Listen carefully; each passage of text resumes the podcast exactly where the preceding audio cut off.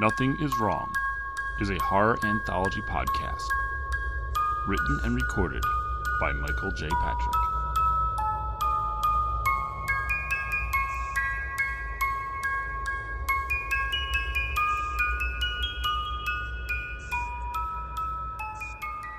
Episode 3 The Inheritance August 1982 Greg Dantzler inherited the house on Park Avenue from his great uncle Robert, whom he'd never met.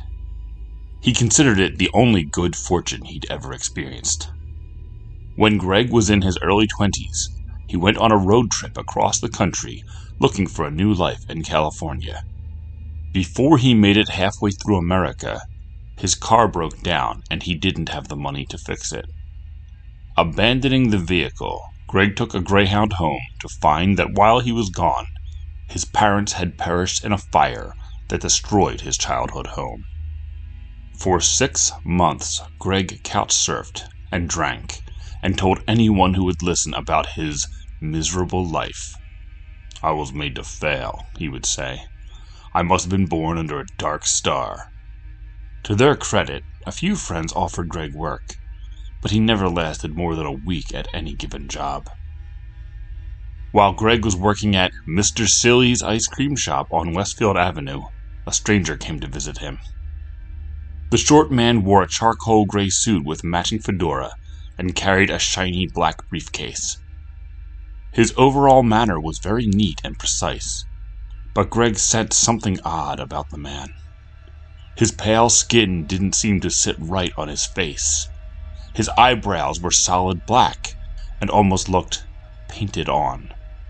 Each expression the man made appeared as if it had been practiced in a mirror. Hello, Gregory, said the man. I am Mr. Contragust, executor of your great uncle Robert's will. I ain't got an Uncle Robert, said Greg. No, said Mr. Contragust, you do not. But your father did. He was the brother of your grandfather, Gregory Dantzler First. You are Gregory Dantzler Third, are you not? You can call me Greg. As you wish. Greg, spoke the man, as if the name tasted of ash in his mouth. In any case, you are the beneficiary of Robert Dantzler's will. I ain't got no money. Don't need no long lost relatives to come mooching around. Greg, you misunderstand. Robert Dantzler has passed. You are his sole heir and beneficiary. No one is coming to you asking for money. In fact, you have inherited a small sum. How small? asked Greg. Two thousand American dollars, said the man. Hardly a king's ransom, but not an insignificant sum of money, don't you think? Also, there's a small property right here in Amon Heights. You're shitting me. Sir, I would never lie on hallowed ground. This ain't no hallowed ground. It's an ice cream shop. Yes, said Mr. Contragust, looking upward at the oversized plastic statue of the store's mascot, a clown holding an ice cream cone like a torch. Nevertheless, continued the strange little man as he opened his briefcase, if you sign these documents, I can have the cashier's check as well as the deed to the house in your name by tomorrow morning. Greg had doubts, but he literally had nothing to lose. He needed a place to stay, and this weirdo was offering him a house and $2,000? Maybe things were finally looking up for old Greg Dantzler. Without further thought, Greg signed the documents, and Mr. Contragust swiftly packed up his briefcase and left. The next morning, while sleeping off a night of binge drinking on his friend's couch, Greg heard a knock at the door. By the time he answered, there was no one to be seen, but a large red envelope sat on the welcome mat. Picking it up, Greg saw his name written on the envelope in white ink. The envelope contained the deed naming him owner of a property on Park Avenue in Amon Heights, as well as a cashier's check for exactly $2,000. Greg immediately called a buddy to give him a lift to the place. It was a small one story house of less than 900 square feet, with a tiny front yard and no backyard to speak of. This was perfect for Greg, as he had no need for anything other than a bed, a bathroom, and a place to put his TV. Within a few days, Greg was fully at home in the new place. He used some of the money to buy furniture, a new TV, a stereo system, and a lava lamp. Greg had always wanted a lava lamp. He kept it by his bed and left it on while sleeping. Greg managed to keep his job at Mr. Seely's in spite of his continued drinking. One night he came home inebriated, as usual. Too tired to even watch TV, he fell into bed and reached over to switch on his lava lamp. In the darkness, he found only the wall. Even waving his hand to where the bedside table should be, he felt nothing but empty air.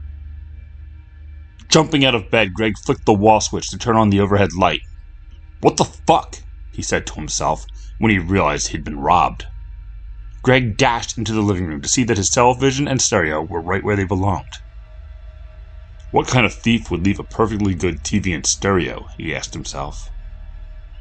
Going back into the bedroom, Greg looked at where his bedside table and lamp had been.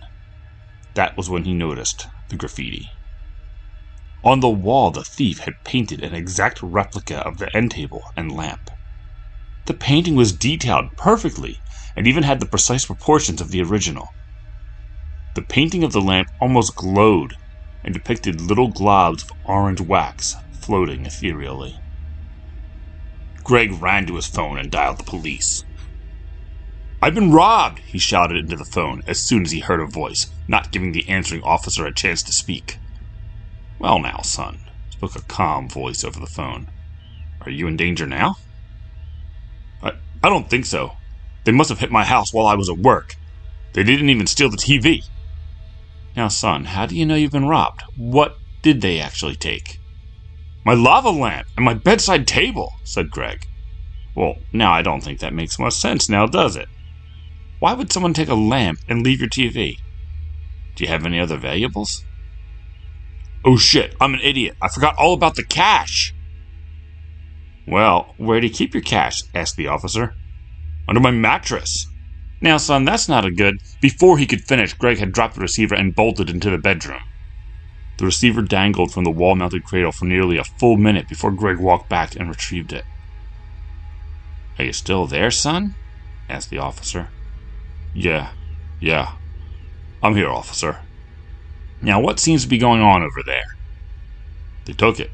They took your money? Now that's a shame. We can send someone over in the morning. No, interrupted Greg. They stole the bed, the mattress, the cash, all of it. And you say you didn't notice the bed missing when you saw the lamp was gone? Officer, they must have just took it now, while I was on the phone with you, said Greg. How in the world is that possible, son?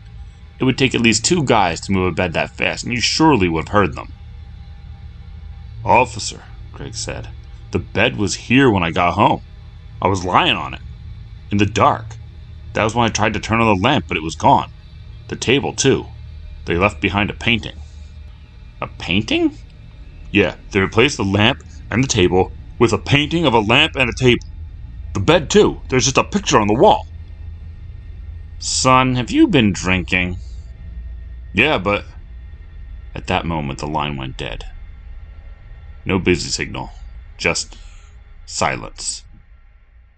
Greg felt the cord go slack from the receiver. Stupid thing must have popped out, he said to himself as he went to plug the receiver cord back into the jack at the base of the phone. But the phone wasn't there anymore. There was just a painting of a telephone, an exact replica of his phone, painted on the wall. Greg touched the picture with his finger. It wasn't wet. It wasn't even raised like paint should be. It was as if the painting was part of the wall itself. The receiver fell out of his hand and clattered onto the floor. Greg felt his balls crawl up into his stomach.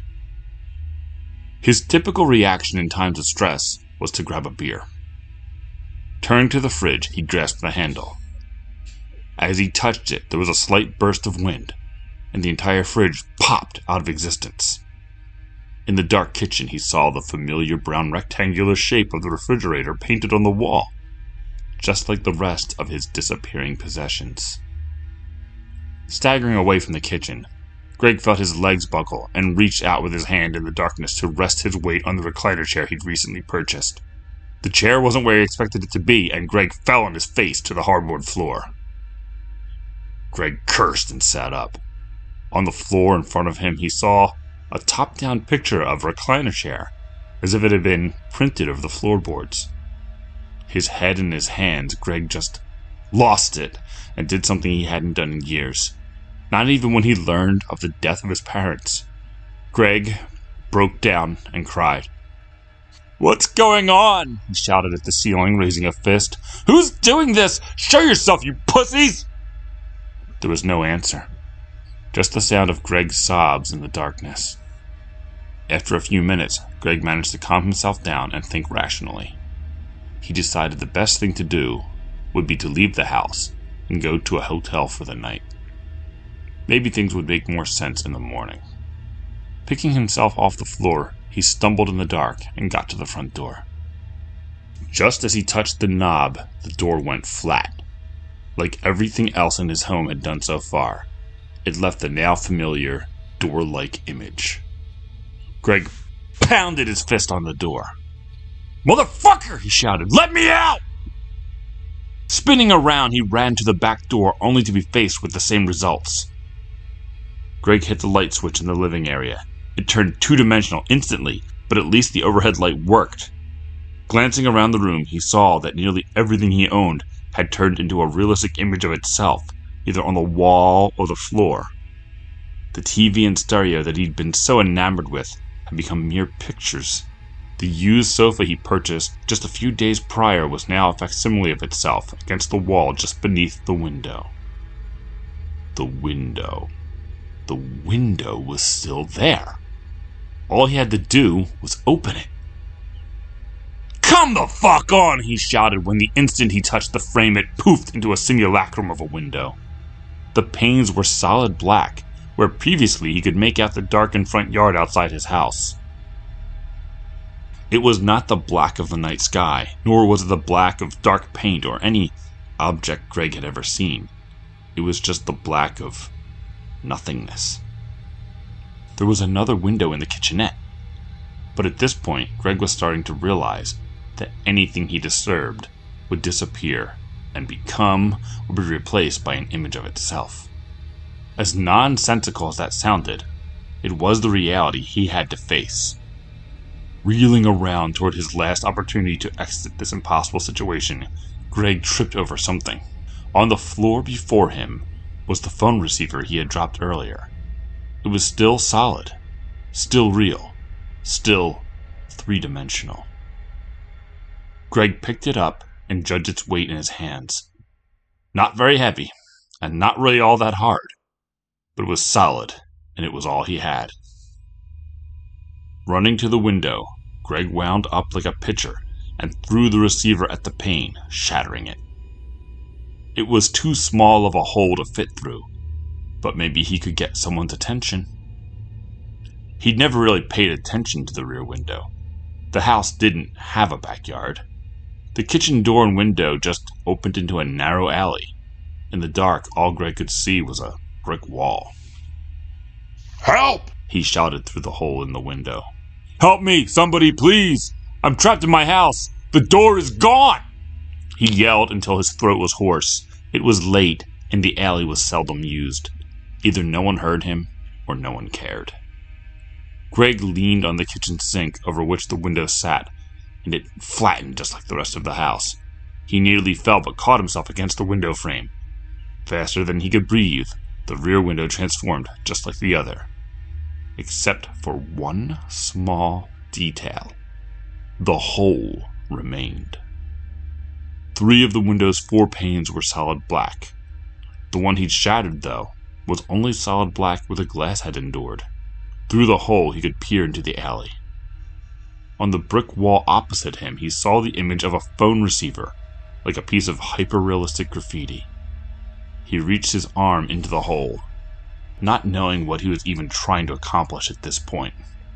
Greg was a tall man with long arms, but that small gap didn't give him much room. He tried to avoid the shards of glass when he pulled his arm back, but they weren't glass anymore. His left hand barely brushed the edge of the black fragment. Searing pain shot up his shoulder like frostbite. He instinctively jerked his arm away, but it was too late. His left arm was gone up to the elbow. The pain subsided almost instantly until all that was left was a dull throb. Greg looked in shock at the stump where his hand and forearm had been.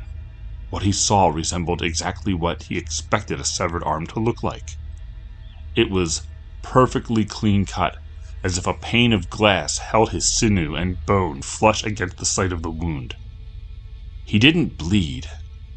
His insides were just revealed, like a cross section of an arm in a textbook. Wailing and desperate, Greg ran toward the bathroom to look for what? To look for band aids? He didn't own a tourniquet or even a serious first aid kit. Maybe he'd find a towel at least. As he turned toward the living area, he almost hit a wall.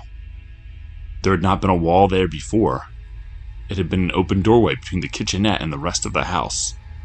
But now there was a solid black wall. It was the same nothing black of the window panes. In his anger and fear, Greg kicked at the nothing with his right leg. His foot disappeared with the same sharp, cold pain that he felt with the loss of his hand. He dared not look at the wound this time. He knew what he would see. The blackness came closer. Greg fell on his ass in fear. Slowly, inexorably, the wall inched forward. The kitchen cabinet along the wall was soon enveloped by the darkness. Greg shuffled out of its way, but the space remaining in the room was getting smaller and smaller. Having no other recourse, Greg hopped to the window and reached out with his other arm. No longer being careful, he stretched as far as he could. If he could only reach the brick wall, maybe that would help.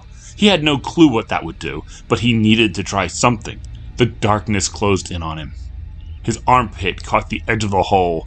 He reached as far as his body would allow, the black wall came less than an inch from his surviving foot. Somebody get me out of here, please! he yelled through the small aperture. It's gonna crush me! Greg scrunched his body against the exterior wall as much as he could, but the unyielding darkness gave him no more room. Pain shot up his left leg as it was swallowed by the black. With the last of his strength, he pushed as hard as he could against the shadow, and for a fraction of a second felt the rough brick of the wall across the narrow alleyway. The world collapsed around him.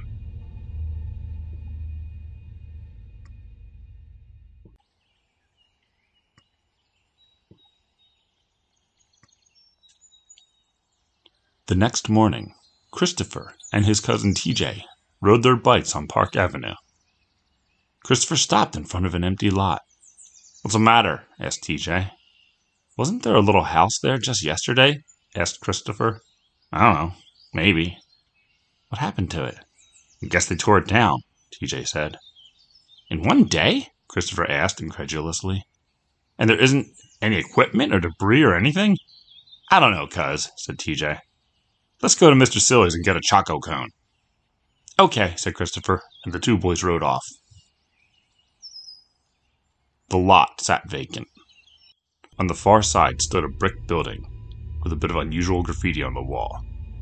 A perfectly realistic painting of a telephone receiver and a human hand.